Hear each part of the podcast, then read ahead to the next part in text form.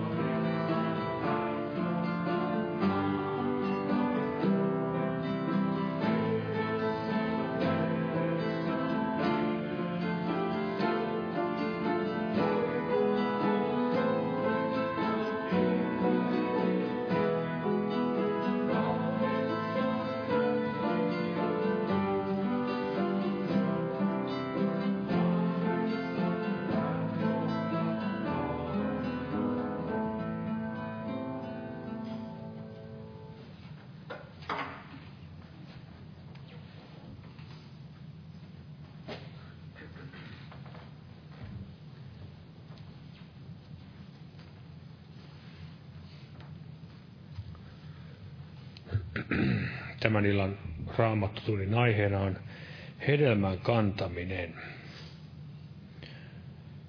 Hedelmän kantaminen. Ja kuuluuko se sitten jokaiselle uskovaisille? Niin Jeesus sanoi siellä Johanneksen evankeliumissa, tai evankeliumi Johanneksen mukaan 15 luku. Ja siinä jakeessa 16. Eli Johannes 15 ja siinä jakeessa 16. Ette valinneet minua, vaan minä valitsin teidät ja asetin teidät, että te menisitte ja kantaisitte hedelmää, ja että teidän hedelmänne pysyisi. Eli Jumala on tarkoittanut, että me sen hedelmällisyys, niin se on hengellistä kasvua, hengellistä kasvua ja hengellistä hedelmän kantamista. Täällä esimerkiksi sanotaan täällä kolossalaiskirjeessä ensimmäisessä luvussa.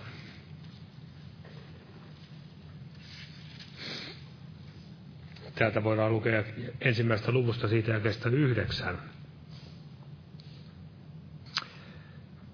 Voitaisiin lukea oikeastaan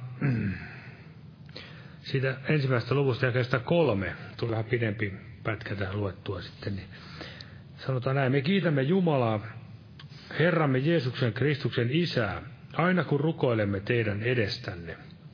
Sillä me olemme saaneet kuulla teidän uskostanne Kristuksessa Jeesuksessa ja rakkaudesta, mikä teillä on kaikkia pyhiä kohtaan. Me kiitämme häntä sen toivon tähden, joka teille on talletettuna taivaissa, ja josta jo ennen olette kuulleet sen evankelimin totuuden sanassa, joka on tullut teidän tykönne niin kuin se on myös kaikessa maailmassa, missä se kantaa hedelmää ja kasvaa. Samoin kuin teidänkin keskuudessanne siitä päivästä alkaen, jona te kuulitte ja opitte tuntemaan Jumalan armon totuudessa. Niin kuin te sen opitte Epafraalta meidän rakkaata kanssapalvelijaltamme, joka on uskollinen Kristuksen palvelija teidän hyväksenne, ja joka myös on kertonut meille teidän rakkaudestanne hengessä. Sen tähden emme mekään siitä päivästä alkaen, jona sen kuulimme, ole lakanneet teidän edestänne rukoilemasta ja anomasta, että tulisitte täyteen hänen tahtonsa tuntemista kaikessa hengellisessä viisaudessa ja ymmärtämisessä, vaeltaaksenne Herran edessä arvollisesti, hänelle kaikessa otollisesti, kaikessa hyvässä työssä, hedelmää kantaen ja kasvaen Jumalan tuntemisen kautta. Tämä oli Paavalin rukous Kolossan uskovien puolesta. Juuri siinä jakeessa kymmenen sanotaan, että vaeltaaksenne Herran edessä arvollisesti, hänelle kaikessa otollisesti, kaikessa hyvässä työssä hedelmää kantaen ja kasvaa Jumalan tuntemisen kautta. Tätä Jumala meillekin, meitäkin tahtoo, että näin todella valtaisimme hänen edessään otollisesti, arvollisesti, hyvässä työssä hedelmää kantaen ja ennen kaikkea, että oppisimme tuntemaan häntä paremmin, sillä ilman Jeesusta me emme voi mitään tehdä. Me emme siis yritä kantaa hedelmää, vaan se on seurausta siitä Jumalan tuntemisessa, hänen, hänen juurtumisessa, kasva, kasvamisessa, kasvamisessa hänen tuntemisensa kautta. Aamen. Nostaa pyytämään tässä siunasta tälle kokoukselle. Tässä on pari pyyntöä, rukouspyyntöä tähän tuotu, mä luen nämä. Jeesus pelasta Petriä, varjele häntä kaikessa, ja sitten toinen pyyntö, Tomin Ullan, Mar, Ullamarin, Ullan ja heidän omaistensa vapautumiseksi jehovalaisuuden harhaopista. Ja omatkin voimme viedä Herralle kätten kohottamisen kautta. Kiitos Herra Jeesus, että saamme olla tänä iltana sinun sanasi ääressä täällä ja saamme luottaa siihen, että siellä missä 203 on sinun nimessäsi kokoontuneena, niin saamme uskoa, että saat täällä meidänkin kanssa tänä iltana, Herra, sanasi henkisi kautta ja Tahdot näin puhua sanasi kautta meille ja valaista meidän sydämiämme ja silmiämme, Herra. Mikä näkemään, mikä on se usko ja mikä on se toivo, mikä meillä on sinussa, Herra Jeesus. Ja näin vaikuta sydämissämme sitä sinun tuntemista, Herra, ja kasvamista ja hengellistä hedelmän kantamista, Herra Jeesus, sinun nimessäsi. Ja siunaa veli, joka täällä tulee tänä iltana puhumaan, Herra. Voitele pyhällä hengellesi, okei, ja avaa sydämemme ja korvamme kuulemaan sinun sanasi. Ja muista näitä esirukouspyyntöjä, mitä tähän tuotiin, Herra. Nämä Jehovan todistajat, Herra, auta heitäkin pääsemään vapaaksi, Herra, tästä kavallasta harhaopista ja muista tätä Petriä, Herra, kaikessa. muista meidänkin sydämellämme olevat nämä esirukouspyynnöt, Herra, ja muista veli ja sisaria siellä Mäntsälässä, että se sinun työsi siellä saisi myöskin kantaa hedelmää, ihan kaikista hedelmää, Herra Jeesus. Ja siunaa näin meitä kaikkia täällä nimessäsi. Amen. Joo, istukaa, olkaa hyvä. Eli kokoukset jatkuvat tällä viikolla tuttuun tapaan. Eli huomenna torstaina ja perjantaina nämä päivärukouspiirit hetket täällä kello 12. Perjantaina vaan se rukouspiiri kello 12. Huomenna evankeliointi ilta ja sitten perjantaina rukouskokous kello 19. Viikonloppuna jälleen kello 18 kokoukset. Muistetaan rukouksi näitä kokouksia. Nyt voitaisiin kantaa vapaaehtoinen uhri Jumalan työn hyväksi ja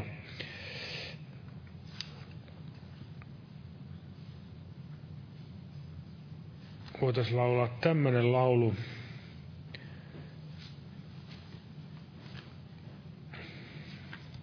Täytyy valita semmoinen laulu, että kaikki nyt varmasti osaa, kun täällä on niin vähän näitä laulajia tänä iltana. Otetaan tämmöinen laulu kuin 132, 132. Kiitos Herra Jeesus, että minut voitti rakkautesi. Jumala siunatkoon jokaisen uhrinantajan.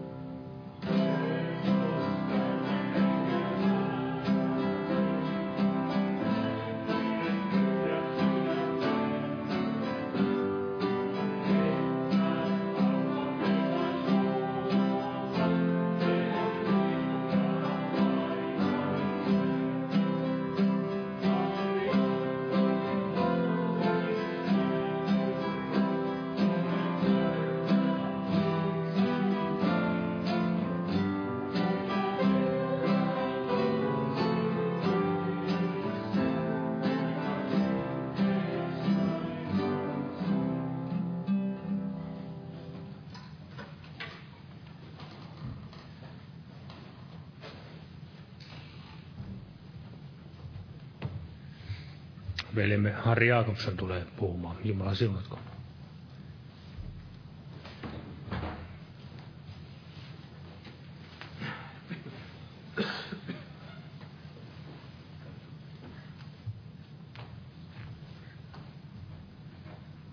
Rauhaa kaikille. Siellä on toisessa paikassa myös kokous, monet on siellä. Mutta tuossa ajattelin sitä asiaa, että meitä ei voi Jeesukseen sillä tavalla verrata, mutta kun Jeesus oli täällä maan päällä, niin hän puhui pienille joukoille ja suurille joukoille. Hän puhui yhdelle ihmiselle ja kahdelle ja kolmelle ja niin edelleen.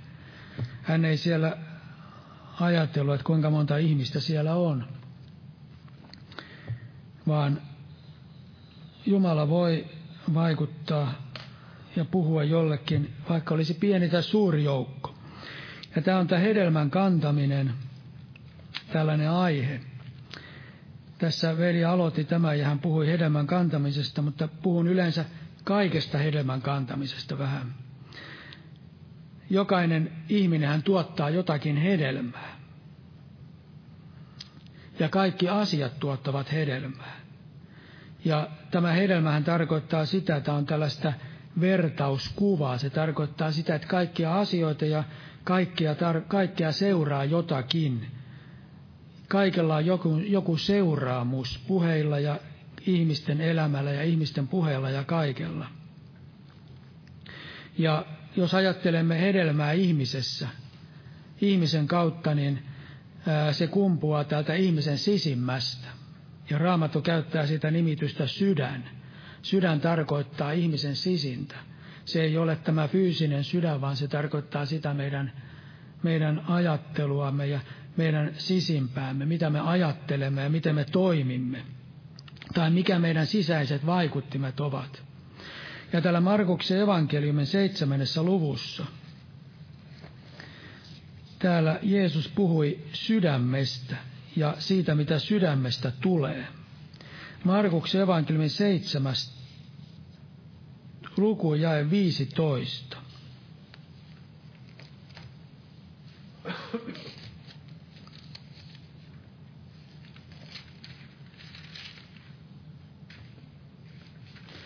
Täällä sanotaan, ja ei mikään, mikä ihmisen ulkopuolelta menee hänen sisäänsä, voi häntä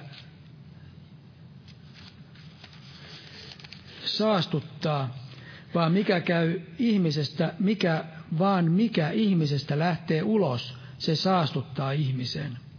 Sitten otan tästä jakeesta 21 vähän eteenpäin. Sillä sisästä ihmisen sydämestä lähtevät pahat ajatukset, haureudet, varkaudet, murhat, aviorikokset, ahneus, häijyys, petollisuus, irstaus, pahan suonti, Jumalan pilkka, ylpeys, mielettömyys. Kaikki tämä paha lähtee sisästä ulos ja saastuttaa ihmisen.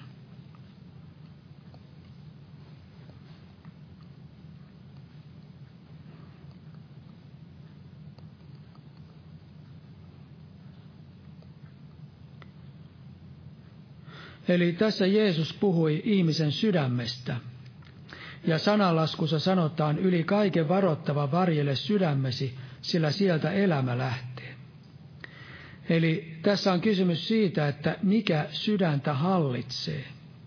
Ja se, mikä meidän sydäntämme hallitsee, niin se on kaikista tärkein asia meidän elämässämme. Mikään tällainen ulkoinen asia, meidän omaisuutemme tai meidän viisautemme tai lahjamme tai mitkään kykymme eivät ole niin tärkeitä kuin se, että mikä meidän sydäntämme hallitsee. Ja ajattelin sitä, että meidän sydämällämme, sydämessämme on ö, tällainen, niin kuin täällä seurakunnassakin on tällainen vahtimestari usein tuolla oven edessä.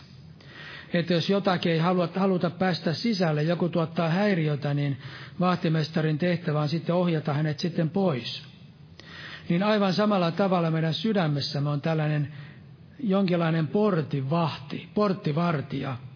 Ja se portinvartija on meidän tahtomme. Jokaisella ihmisellä on tahto. Ja kun Jeesus oli täällä maan päällä, niin Jeesus usein nimenomaan vetosi ihmisen tahtoon. Hän sanoi näin, että jos tahdot tulla terveeksi, tahdotko tulla terveeksi? Mitä tahdot, että minä sinulle tekisin? Ja sitten Jeesus sanoi, jos joku tahtoo minun perässäni kulkea. Eli Jeesus kysyi aina ihmisen tahtoa. Eli ihmisen sydämen portilla on nimenomaan tämä meidän tahtomme. Me avaamme sydämemme tahtomme kautta jollekin asialle, tai me suljemme sydämme joltakin asialta. Ja se ratkaisee meidän elämässämme paljon, että mitä me päästämme sinne, sinne omaan sydämeen. Ja se ratkaisee myöskin sen, että minkälaista hedelmää me kannamme. Eli mitä me päästämme omaan sydämeemme. Ja jos ajattelemme luonnostaan ihmisen sydäntä, niin luonnostaan ihmisen sydän on lihallinen ja siellä asuu taipumus syntiin. Niin kuin Raamattu sanoo siellä Jeremen kirjassa, että sydän on pahan ilkinen ylitse kaiken. Ja se tarkoittaa sitä, että ihminen luonnostaan on lihallinen ja ihmisessä asuu taipumus syntiin. Mutta silloin kun ihminen tulee uskoon, niin silloin ihminen saa synnit anteeksi ja Jumala puhdistaa ihmisen sydämen. Mutta sitten toinen asia on tämä, että Jumala haluaa myöskin hallita meidän sydäntämme. Eli kun ihminen tulee uskoon, niin Herra haluaa myös päästä hallitsemaan meidän sydäntämme. Eli jos me uskon kautta, ää, uskon kautta pidämme sen sydämen puhtaana, annamme hänen hallita sydäntämme, niin silloin se sydän voi pysyä niin kuin sillä tavalla puhtaana, että, että Jeesus hallitsee ja siellä ei ole silloin näitä vääriä asioita. Koska kun Jeesus tulee sydämeen, niin silloin hän alkaa puhdistaa sitä sydäntä. Me emme aina tiedä, mitä siellä sydämessä on, mutta hän alkaa osoittaa meille sellaisia asioita, mitkä on vääriä. Ja silloin kun ihminen huomaa ne ja tekee parannuksen, niin silloin sydän aina puhdistuu niistä asioista, mitä ihminen ei välttämättä aina huomaa. Mutta uskon kautta ihminen saattaa sitten pitää sydän, sydämen puhtaana ja, ja kun Jeesus hallitsee ihmisen sydäntä, niin silloin sydän voi olla puhdas Jeesuksen Kristuksen kautta, sillä Raamattu sanoo näin, että hän puhdisti heidän sydämensä uskolla. Eli usko on se, joka puhdistaa meidän sydäntämme. Ja saatana pyrkii edelleen uskovaisenkin sydämeen kylvää tätä lustetta. Ja tämä lustehan voi olla esimerkiksi pahoja ajatuksia ja monenlaisia tällaisia asioita, mitkä yrittää saastuttaa sydämen. Ja jos ihminen avautuu näille ajatuksille tai näille asioille, mitä vihollinen kylvää ihmisen sydämeen, niin silloin ne alkaa helposti juurtua sinne sydämeen. Monet ihmiset, jotka ovat kauemmin aikaa ollut uskossa, niin huomaavat tai ovat ehkä huomanneet tämän asian. Että jos me avaamme sydämemme jollekin asialle, miksi katkeruus, tulee katkera ajatus, niin silloin ihminen avautuu sydäm, sydämessään sille katkeruudelle, niin se katkeruus nopeasti alkaa juurtua ja ja sitten se alkaa kasvamaan sieltä ja sitä on vaikeampi saada vapaaksi sitä asiasta. Ja, ja tällaiset asiat on niin kuin, muistan sitä monta monta vuotta aikaa. Ja varmasti itse olen monissa asioissa syypää omiin, omaan elämään, mutta huomasin, että sieluvihollinen yritti valtavasti tuoda sellaista katkeraa mieltä. Mutta sitten ajattelin näin, että ei, että jos mä avaan sydämeni tälle asialle, niin silloin se tuhoaa mun sydämeni vähitellen. Eli täytyy vastustaa niitä asioita, millä, millä vihollinen yrittää tuoda ihmisen sydämeen. Jos ihminen ei vastusta, niin silloin ihminen silloin se alkaa kasvaa ihmisen sydämessä ja sitten kun se alkaa kasvaa, niin sitten se alkaa tuottaa sitä huonoa hedelmää. Niin kuin tässä sanotaan, tässä raamatun jakeessa, mitä me äsken luimme. Ja monia monia muita asioita, mitä sydämeen saattaa tulla, ja kun ihminen hyväksyy ne ja avaa sydämen, niin sitten ne alkaa juurtua sinne, ja, ja sitten se alkaa tulla ulos ihmisen sydämestä. Mikä sydämestä tulee ulos, se saastuttaa ihmisen. Se alkaa ilmetä sanoina ja tekoina. Mikä suusta käy ulos, se saastuttaa ihmisen, Jeesus sanoi. Mutta toki myöskin pelkät ajatukset voivat saastuttaa, jos ihminen hyväksyy ne ajatukset ja jos ihminen mielistyy niihin ajatuksiin. Näinhän Raamattu selvästi tuo tämänkin asian esille. Ja Jeesushan sanoi, että ei saata huono puu kasvaa hyviä hedelmiä. Ja kun ajattelemme tätä huono puu, niin sehän tarkoittaa sitä, että puun täytyy olla ensin huono, eli lähtökohta on huono. Eli sydämeen tulee asioita, mitkä eivät ole oikeita syntiä, silloin se on huono, ja silloin se alkaa kantaa sitä huonoa hedelmää, kun ihminen avaa sydämensä jollekin tällaiselle väärälle asialle. Eli meillä on tässä uskon elämässä taistelu jatkuvasti kaikkia niitä pahan voimia vastaan ja sitä vastaan, että, että sydämeen ei alkaisi juurtua semmoisia asioita, mitkä ei ole otollisia Jumalalle. Ja jos semmoisia asioita tulee tai on, niin silloin Raamattu sanoo näin, että jokainen istutus, jota minun taivaana isään ei ole istuttanut, on juurinen revittävä pois. Ja silloin se on tärkeää, että ne otetaan sitten pois tavalla tai toisella. Tai saatetaan pois. Jumalalla omat keinot, millä tavalla Jumala sitten auttaa siinä, jos me emme sitten itse siihen kykene. Emme itse kykenekään, mutta sillä tavalla, että jos me emme Herran edessä sitä kykene vapautumaan niistä. Mutta myöskin Jumalan sana on hyvä siemen ja tuottaa hyvää hedelmää. Ja Jeesus sanoi vertauksen kylväjästä, niin Jeesus sanoi sitä hyvästä siemenestä, että mikä hyvään maahan kylvetään, tai siitä hyvästä maasta. Ja mikä hyvään maahan kylvetään, ovat ne, jotka kuulevat sanan ja ottavat sen vastaan ja kantavat hedelmän. Mikä 30, mikä 60, mikä sata kertaisen. Eli kun ihminen ottaa vastaan Jumalan sanan sydämensä, niin silloin se alkaa kantaa hedelmää sydämessä. Sillä jos me uskomme Jumalan sanan, otamme sen vastaan, se alkaa juurtua ja kasvaa meidän sydämessä ja tekee työtä meidän sydämessämme. Ja Jumalan sana myöskin puhdistaa meidän sydäntämme. Kun me kuulemme täällä Jumalan sanaa, esimerkiksi nuhteen sanojakin, niin niitä kannattaa aina miettiä. Ja kun me mietimme niitä, niin silloin se tekee työtä meidän sisäisessä maailmassa, se puhdistaa, ajattelee, että nämä on sellaisia asioita, että näitä tulee varoa ja, ja tällaisia asioita tulee karttaa ja silloin alkaa tulla semmoista pelkoa niitä asioita kohtaan, että, että ne ei saisi niin sijaa meidän elämässämme ja että me olisimme puhtaat ja puhdistuisimme semmoisista asioista, mitkä ei ole otollisia Jumalalle. Että tällä tavalla Jumalan sana puhdistaa, jos me otamme vastaan, vastaan tämän Jumalan sana ja uskossa otamme sen vastaan. Jumalan sana puhdistaa sydäntä. Ja Jeesus tai Jumala sanoo siellä Jesajan kirjassa, että minun sanani, joka minun suustani lähtee, ei se minun tyköni tyhjänä palaja. Eli Jumalan sana tuottaa hyvää hedelmää, se ei tyhjänä palaa ja se saa aikaiseksi sen, mitä varten Jumala sen sanan ihmiselle lähettää tai seurakunnalle tai kenelle tahansa, kenelle Jumala haluaa puhua jostain asiasta. Ja täällä apostolien teoissa 13. luku ja 39 sanotaan. Tämä on sellainen raamatun jae, että ajattelin, että tämä on ihana raamatun jae, vahvistava raamatun jae. Täällä apostolien 13. luku jae 39. Ja että jokainen, joka uskoo, tulee hänessä vanhurskaaksi, vapaaksi kaikesta, missä te, mistä te ette ole voineet Mooseksen lain kautta vanhurskaaksi tulla. Tässä Paavali puhui ymmärtääkseni tässä muistaakseni lähinnä juutalaisille, mutta hän sanoi näin, että, että, että joka uskoo, tulee hänessä vanhurskaaksi. Eli se tarkoittaa sitä, että uskon kautta me voimme olla vanhurskaita ja vapaita kaikesta, mistä me emme voi lain kautta tulla vapaaksi. Eli laki on sellainen, joka osoittaa, minkälaisia meidän tulisi olla, ja laki on hyvinkin raskas.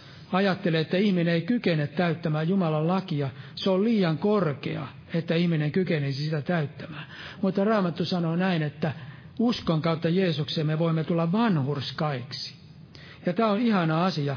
Meillä on tavallaan sellainen toinen tie päästä Jumalan yhteyteen ja vanhurskauteen. Se on usko, uskon kautta Jeesukseen, Kristukseen.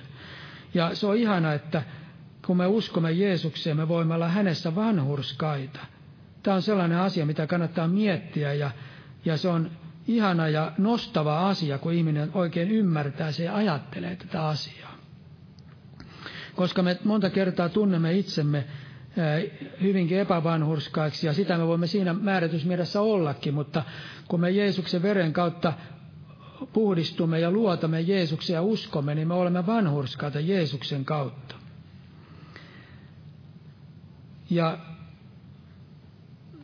siellä Johanneksen, ei tarvitse ottaa sitä, mutta äsken luettiin sitä Johanneksen evankeliumin 15. luku, niin siellä sanotaan, että minä olen viinipuu, te olette oksat, joka pysyy minussa, se kantaa paljon hedelmää. Se tarkoittaa sitä, että me olemme oksia ja jos me pysymme Jeesuksessa, meillä on Jeesuksen yhteys, ja Jeesuksen veri puhdistaa meitä synnistä, niin että ei ole mitään meidän ja Jeesuksen välillä, niin silloin Jeesuksen kautta tulee se elämä meihin.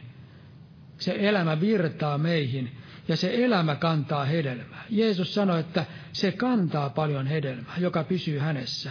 Eli se elämä, mikä tulee sitä rungosta oksaan, niin se tuottaa hedelmää. Eli se ei ole todella, niin kuin veli tässä alussa sanoi, me emme itse voi saada aikaa hedelmää. Sitä joskus olemme yrittäneet, mutta se ei todella onnistu. Emme voi tehdä mitään. Emme ajattele, voi ajatella, että nyt alan tehdä, kantaa jotakin hyvää hedelmää.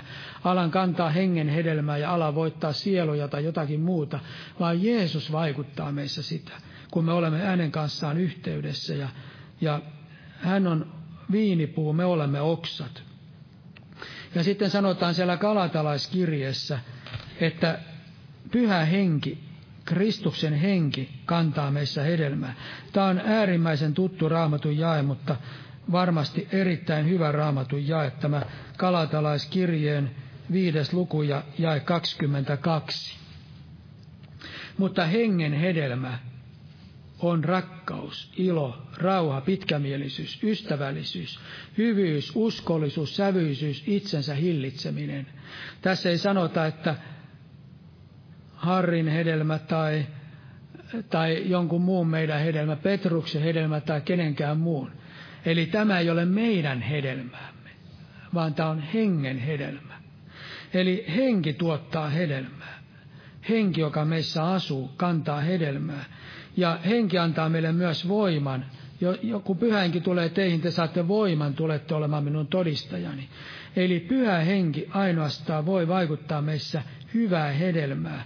Kristus pyhän hengen kautta kantaa meissä hyvää hedelmää. Ja tämä hyvä hedelmän tarkoitus on, että me voisimme olla valoina tässä maailmassa ja voisimme voittaa ihmisiä Jeesukselle. Sillä ilman tätä hengen hedelmää ihmisen on vaikea voittaa sieluja Jeesukselle. Jos ihminen ei ole iloinen, ei hänellä ole rakkautta, ei pitkämielisyyttä, ei ystävällisyyttä, ei hyvyyttä, ei uskollisuutta, ei sävyisyyttä, ei itsensä hillitsemistä, niin miten ihminen voi ketään ihmistä voittaa Jeesukselle?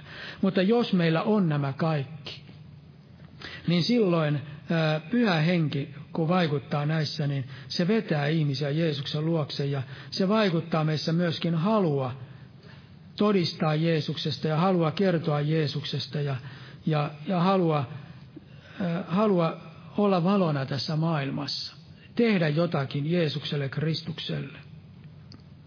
Mutta sitten otan Matteuksen evankeliumin seitsemäs luku. Tämä on vähän, vähän sellainen toinen puoli tässä hedelmän kantamisessa, mutta haluan ottaa tästäkin. Matteus evankeliumin kahdeksas luku jae 15 vähän eteenpäin. Kavahtakaa vääriä profeettoja, jotka tulevat teidän luoksenne lammasten vaatteissa, mutta sisältävät raatelevaisia susia. Heidän hedelmistään te tunnette heidät. Ei orjan tappuroista koota viinirypäleitä eikä ohdakkeista viikunoita, niin jokainen hyvä puu tekee hyviä, hyviä hedelmiä, mutta huono puu tekee huonoja hedelmiä. Ei saata hyvä puu kasvaa pahoja hedelmiä, eikä huono puu kasvaa hyviä hedelmiä. Jokainen puu, joka ei tee hyvää hedelmää, hakataan pois ja heitetään tuleen. Niin te siis tunnette heidät heidän hedelmistään.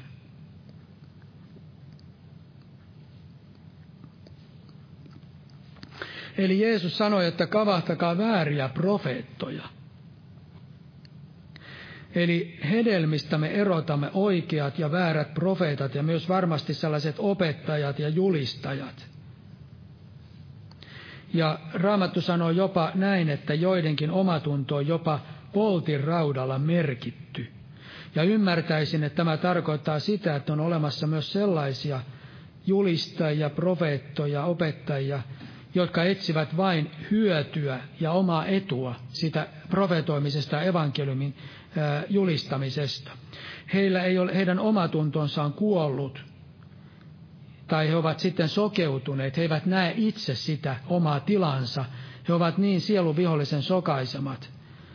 Ja, ja sillä tavalla, jos he ovat paaduttaneet täysin sydämensä, niin, niin eivätkä välitä siitä Jumalan tahdosta, vaan tekevät vain sitä omaksi hyödykseen, ja heidän oma tuntonsa on ää, paatunut ja poltin raudalla merkitty. Ja tällaiset ihmiset ovat tällaisia raiteiltaan pois joutuneita Herran palvelijoita. He ovat monet varmasti ja ehkä ilmeisesti jopa kaikki olleet Herran palvelijoita. Johannes kirjoitti näin, että meistä he ovat lähteneet, kun hän puhuu antikristuksista. Ja sitten Paavali sanoi Eveson seurakunnan vanhimmille, teidän omasta joukostanne nousee miehiä, jotka väärää puhetta puhuvat. Eli Raamattu selkeästi tuo esille, että ne ovat sellaisia ihmisiä, jotka ovat lähteneet, läht, aloittaneet oikein, mutta he ovat sitten joutuneet ää, väärälle tielle. He ovat menneet niin kuin raiteilta pois oman valvomattomuutensa tähden. He ovat avanneet sydämensä vääryydelle. Ihminen avaa helposti sydämensä vääryydelle. Valitettavasti tien ihan omasta elämästäni. Ihminen voi olla valvomattomassa tilassa.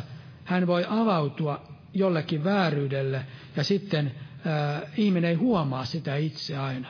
Ihminen ei huomaa sitä. Niin sen tähden ihminen voi joutua tällaiseen, mutta jos ihminen on rehellinen, niin Jumala avaa ihmisen ymmärryksen käsittämään tämän asian. Tai Jumala panee ihmiselle jonkun sellaisen esteen, että ihminen huomaa, että nyt sä menetkin väärään suuntaan.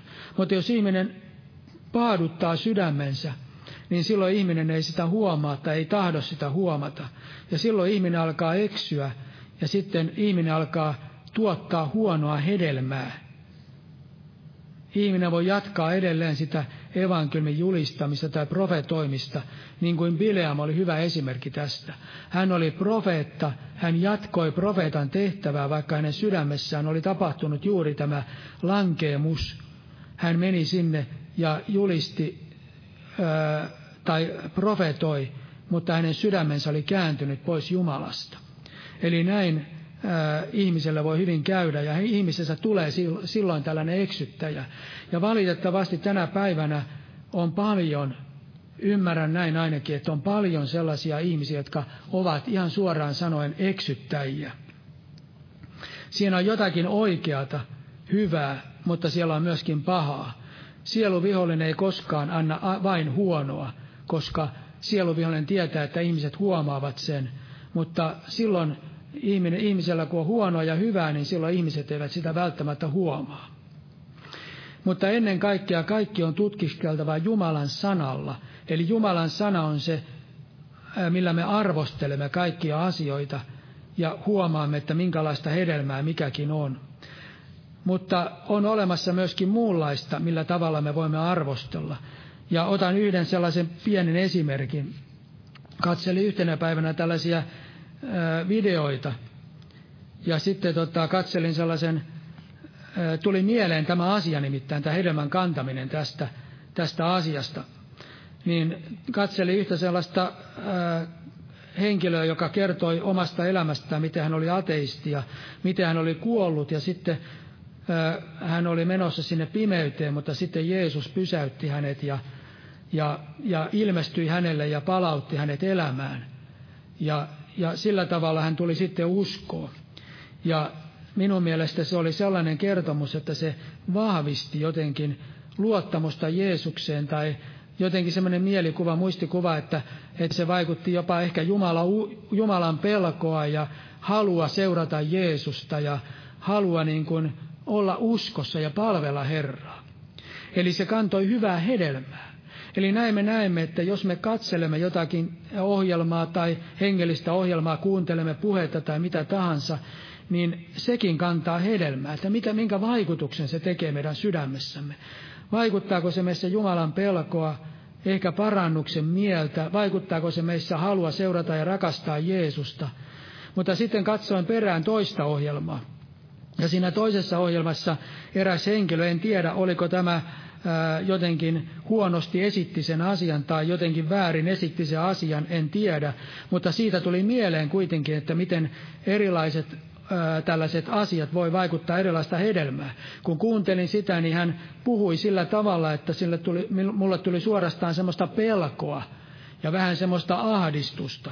Ja sitten ää, ajattelin, että en halua enää kuunnella tätä se ei tuottanut hyvää hedelmää minun, minun sydämessä ainoastaan, ainakaan. Se ei vaikuttanut sitä, että nyt haluan rakastaa Jeesusta, seurata häntä ja haluan luottaa häneen, vaan se vei väärään suuntaan, aivan eri suuntaan. Eli tässä me näemme, että erilaiset asiat vaikuttaa erilaisia, erilaista hedelmää. Se voi olla mikä tahansa – sen tähden meidän tulla tarkka siinä, että mitä me katsomme tai mitä me kuuntelemme ja, ja mistä me, mitä me luemme ja mistä me otamme oppimme, minkälaista hedelmää se tuottaa, viekö se lähemmäksi Jeesusta vai vie, tuoko se meille sellaista ää, jotakin väärää tai pelkoa tai jotakin syyllisyyttä, lainalaisuutta tai tuoko se meille mitä tahansa sellaista, mikä ei ole Jumalan kanssa, sanan kanssa sopusoinnussa. Eli mitä se saa aikaa meidän elämässämme. Sen tähden tässäkin meidän kannattaa olla tarkkana ja kannattaa olla, ei kannata katsoa ihan mitä vaan, eikä kuunnella mitä vaan, eikä lukea mitä vaan, vaan nimenomaan tutkia sitä, että minkälaista hedelmää se, minkälaista hedelmää se meidän, meissä tuottaa. Eli eri asiat vaikuttavat myöskin erilaista hedelmää. Ja se voi vaikuttaa myöskin sellaista hedelmää, että, että me ehkä mielellään jotakin kuuntelemme, jotakin ohjelmaa esimerkiksi, tai katselemme jotakin, koska se kiehtoo meidän lihamme. Se vaikuttaa meidän sielun maailmaan. Eli on olemassa sellaista hedelmää, mitä ihminen välttämättä ei aina huomaa heti, että se ei olekaan hengellistä. Raamattu sanoo, että Jumalan sana erottaa sielun ja hengen. Eli jos se kiehtoo meidän sielun maailmamme, nostattaa meidän sieluamme, tunteitamme tai jotakin muuta, niin, niin se ei ole hyvää hedelmää, vaan se ei vaikuta meidän henkeemme, vaan se vaikuttaa meidän sielun maailmaan. Ja tällaista hedelmää myöskin voi olla. Alussa se saattaa tuntua hyvältä. Ajatellaan, ajatellaan näin, että nyt lähden voittamaan sieluja ja nyt haluan seurata Jeesusta ja nyt oikein kohotetaan tätä tunteita ja henkeä. Mutta se ei vaikuta todellista Jeesuksen seuraamista. Monta kertaa se on sellaista kuohua, joka sitten laskee, eikä sillä ole sellaista pitkäjännitteistä vaikutusta meidän elämään. Sen tähden myöskin tällainen väärä, sielullinen vaikutus ja hedelmä voi olla myöskin sellaista, mikä ei ole hyväksi meille, voi olla vahingoksi meille. Mutta sitten vielä tällainen asia, että joskus myöskin meidän oma ennakkoasenteemme voi vaikuttaa siihen, minkälaista, miten me suhtaudumme johonkin asiaan. Esimerkiksi se vaatii kuitenkin semmoisen vilpittömän ja puhtaan sydämen, millä tavalla me tutkimme asioita. Raamattuan sanoo esimerkiksi äh, hengellisesti kypsistä uskovista, että heidän, että heidän mielensä on harjaantunut. He ovat harjaantuneet erottamaan hyvän pahasta. Eli tarvitaan myös hengellistä näkökykyä ja tarvitaan sitä, että me ole ennakkoluuloisia. Ja raamatussa tuli pari ajatusta siitä, tästä asiasta. Esimerkiksi Filippus meni Natanaelin luokse ja Filippus sanoi, että me olemme löytäneet Messiaan, Jeesuksen. He olivat löytäneet Jeesuksen. Eli hän todisti Jeesuksesta. Mutta sitten Natanael sanoi, voiko Nasaretista tulla mitään hyvää? Eli hänellä oli ennakkoasenne. Hän ajatteli, että koska hän on Nasaretista, niin, niin voiko se olla mitään hyvää. Mutta sitten viisaasti tämä Filippus sanoi, että tule ja katso. Hän meni ja katsoi ja totesi, että tämä on hyvää. Eli meillä voi olla ennakkoasenne jotakin asiaa kohtaan. Joku on kotosi jostakin. Hän oli Nasaretista kotosi ja hän ajatteli, että ei se voi olla mitään hyvää. Tai jotakin muuta. Eli meillä voi olla esimerkiksi semmoinen, meillä voi tulla helposti semmoinen lihallinen mieli esimerkiksi, tai joku tällainen sielullinen mieli, että me arvostelemme tai jotenkin ajattelemme väärällä tavalla jostain asiasta, ja silloin me emme voi terveellä tavalla tutkia sitä hedelmää, että onko se hyvää tai onko se huonoa. Eli me tarvitsemme itsekin sellaista ää, puhdasta, oikeaa mielenlaatua, että me voimme nähdä, me voimme tässäkin eksyä, että me emme erota sitä, mikä on hyvää ja pahaa, mikä on oikeaa ja väärää. Ja toinen esimerkki tuli, tämän otan vielä. Ja vielä yhden raamatun kohdan. Markuksen evankeliumi 9. luku ja 38. Tämä on vähän semmoinen tutunomainen kohta. Johannes sanoi hänelle, Opettaja, me näimme erään, joka ei seuraa meitä sinun nimessäsi ajan, ajan, ajavan ulos riivaajia.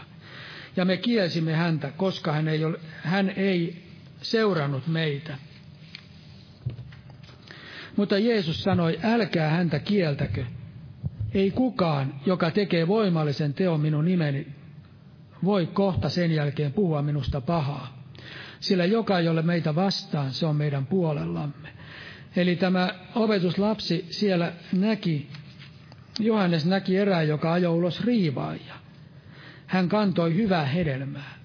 Raamattu sanoo näin, että ei kukaan voi ajaa riivaajia noin vaan ulos. Siinä tarvitaan usko, siinä tarvitaan luottamus Jeesuksen Kristukseen. Jotkut voivat olla ajavinaan, sellaisiakin hum, hui, huijareita on. He muka ajavat, ja se on tällaista eksytystä. Ja voi olla jotakin sellaista väliaikaisia tapahtumia, jotka eivät ole todellista. Mutta todellinen Jeesuksen nimessä riivaajan ulos ajaminen tapahtuu aina Herran voiman kautta. Ja tämä oli hyvää hedelmää. Ja hän kielsi tätä miestä ajamasta ulos riivaa ja sen tähden, koska hän ei seurannut heitä. Hän ei ollut samassa porukassa. Ja samalla tavalla meilläkin voi olla tällainen ennakkoasenne jossakin, että me voimme nähdä jotakin hyvää hedelmää, mutta sitten me ajattelemme näin, että koska hän on sellainen tai sellainen tai ei ole täällä tai ei ole, ei ole sellaista tai sellaista, niin sen tähden se ei voi olla hyvää. Sen tähden meidän tulee terveellä tavalla arvostella. Me tarvitsemme myöskin henkeä, me tarvitsemme myöskin oikean näkö, oikeaa hengellistä arvostelukykyä, että me voimme nähdä todella sen, mikä on hyvää hedelmää, ja myöskin sen, mikä on huonoa hedelmää. Ja Jeesus sanoi näin, että älä kiellä häntä. Että, että ei kukaan voi minun nimeni tehdä tällaista ja sen jälkeen puhua minusta pahaa. Joka ei ole teitä vastaan, se on meidän puolellamme. Totta kai ensimmäinen ja ylin auktoriteetti on Jumalan sana. Jos joku tekee jotakin tai on tekevinä jotakin, mutta hän opettaa vastoin sitä, mitä Jumalan sana sanoo selkeästi, selkeissä raamatun kohdissa tai selkeissä opeissa, niin silloin me tiedämme, että siinä ei ole kaikki kohdallaan. Mutta me voimme kuitenkin nähdä myöskin tällaiset asiat, että jos emme sanasta huomaa, että joku asia on jotenkin väärin ja me huomaamme, että Jumala todella toimii ja vaikuttaa, niin silloin meidän tulee nähdä, että se on hyvää hedelmää. Ja tällä tavalla me tarvitsemme tällaisen, tällaisen näkökannan myös ja oikean, oikean silmän nähdä oikein. Ja vielä yksi raamatun kohta, roomalaiskirjeen 16. luku jäi 17 ja 18.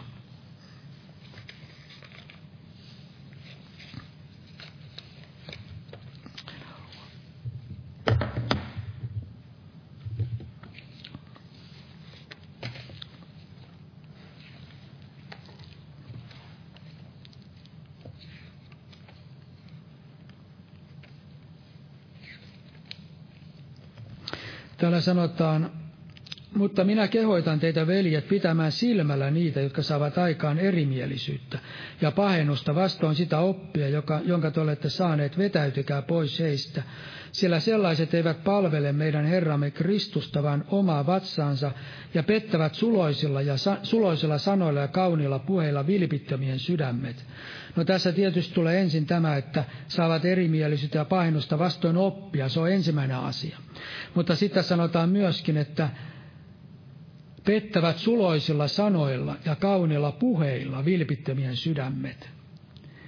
Eli, eli on olemassa tällaista, että es, tällaista esiintymistä, että, että voi olla hyvinkin vilpittömiä sanoja, mahtavia erikoisia sanoja, niissä voi olla vetovoima meidän sielumme.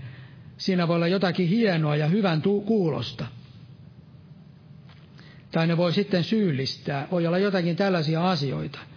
Mutta ne eivät ole kuitenkaan Jumalasta. Eli se, että miltä joku näyttää, niin se ei ratkaise. Sillä se, miltä joku näyttää, niin se voi vedota meidän sieluumme. Se voi vedota meidän tunteisimme. Mutta sen tähden kaikki asiat tulee tutkia hengessä. Kaikki asiat tutkia, tulee tutkia Jumalan sanalla. Ja meidän tulee nähdä, mitä hedelmää joku asia tuottaa. Eli me voimme myöskin eksyä tässä, niin kuin tässä sanotaan, suloisilla sanoilla ja kaunilla puheilla pettävät vilpittömien sydämet. Eli se, miltä joku näyttää tai tuntuu, niin se ei ratkaise, vaan itse asiassa se ratkaisee, mitä hedelmää joku tuottaa. Minkälaista hedelmää se on. Niin sen tähden Jeesus ei turhaan sanonut, että teidän, heidän hedelmistään te tunnette heidät. Eli me emme saa mennä vipuun tässä asiassa niin, että me eksytämme itsemme ja otamme vastaan jotakin sellaista tutkimatta sitä ensin, niin kuin Raamattu kehottaa meitä tutkimaan sanalla, minkä vaikutuksen se saa meissä aikaiseksi, minkälaista hedelmää se tuottaa, minkälaisia seurauksia siinä on. Sen tähden on hyvin tärkeää tänä aikana varsinkin ottaa, äh, tutkia näitä ja myöskin ottaa vaarin näistä Jeesuksen opetuksista. Aamen. Noustaan ylös ja rukoillaan vielä. Kiitos Herra Jeesus sinun armostasi. Herra Jeesus, avaa sinä meidän ymmärryksemme ja avaa meidän sydämemme, Herra, sinun opetuksellemme ja varjele meitä eksymästä, Herra. Auta, ettei meillä kenelläkään olisi sellainen mieli, että me sanomme näin, että että minä seison paikallani, että niin kuin Paavali sanoi, että joka luulee seisovansa, katsokoon, ettei lankea. Meillä on jokaisella mahdollisuus langeta, meillä on jokaisella mahdollisuus eksyä, jos me emme valvo ja tutkia, tutki sinun sanasi ja jos me emme ota vaarin sinun sanastasi, Herra Jeesus. Auta meitä, Herra, että me eksy. Auta meitä pysymään sinussa, Herra Jeesus. Auta meitä seuraamaan sinua ja valtaa meidän sydämemme, että meidän sydän voisi olla puhdas, että sieltä kanta, tulisi sitä hyvää hedelmää, vain sinä meidän sydämissämme kannat sitä hyvää hedelmää. Siunaa meitä, siunaa ja vahvista meitä ja auta meitä kaikella tavalla ja siunaa meitä jokaista Jeesuksen Kristuksen nimessä. Aamen. Istukaa, olkaa hyvä.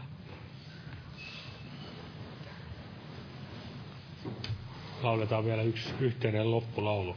Ja veli rukoilee tässä edessä vielä.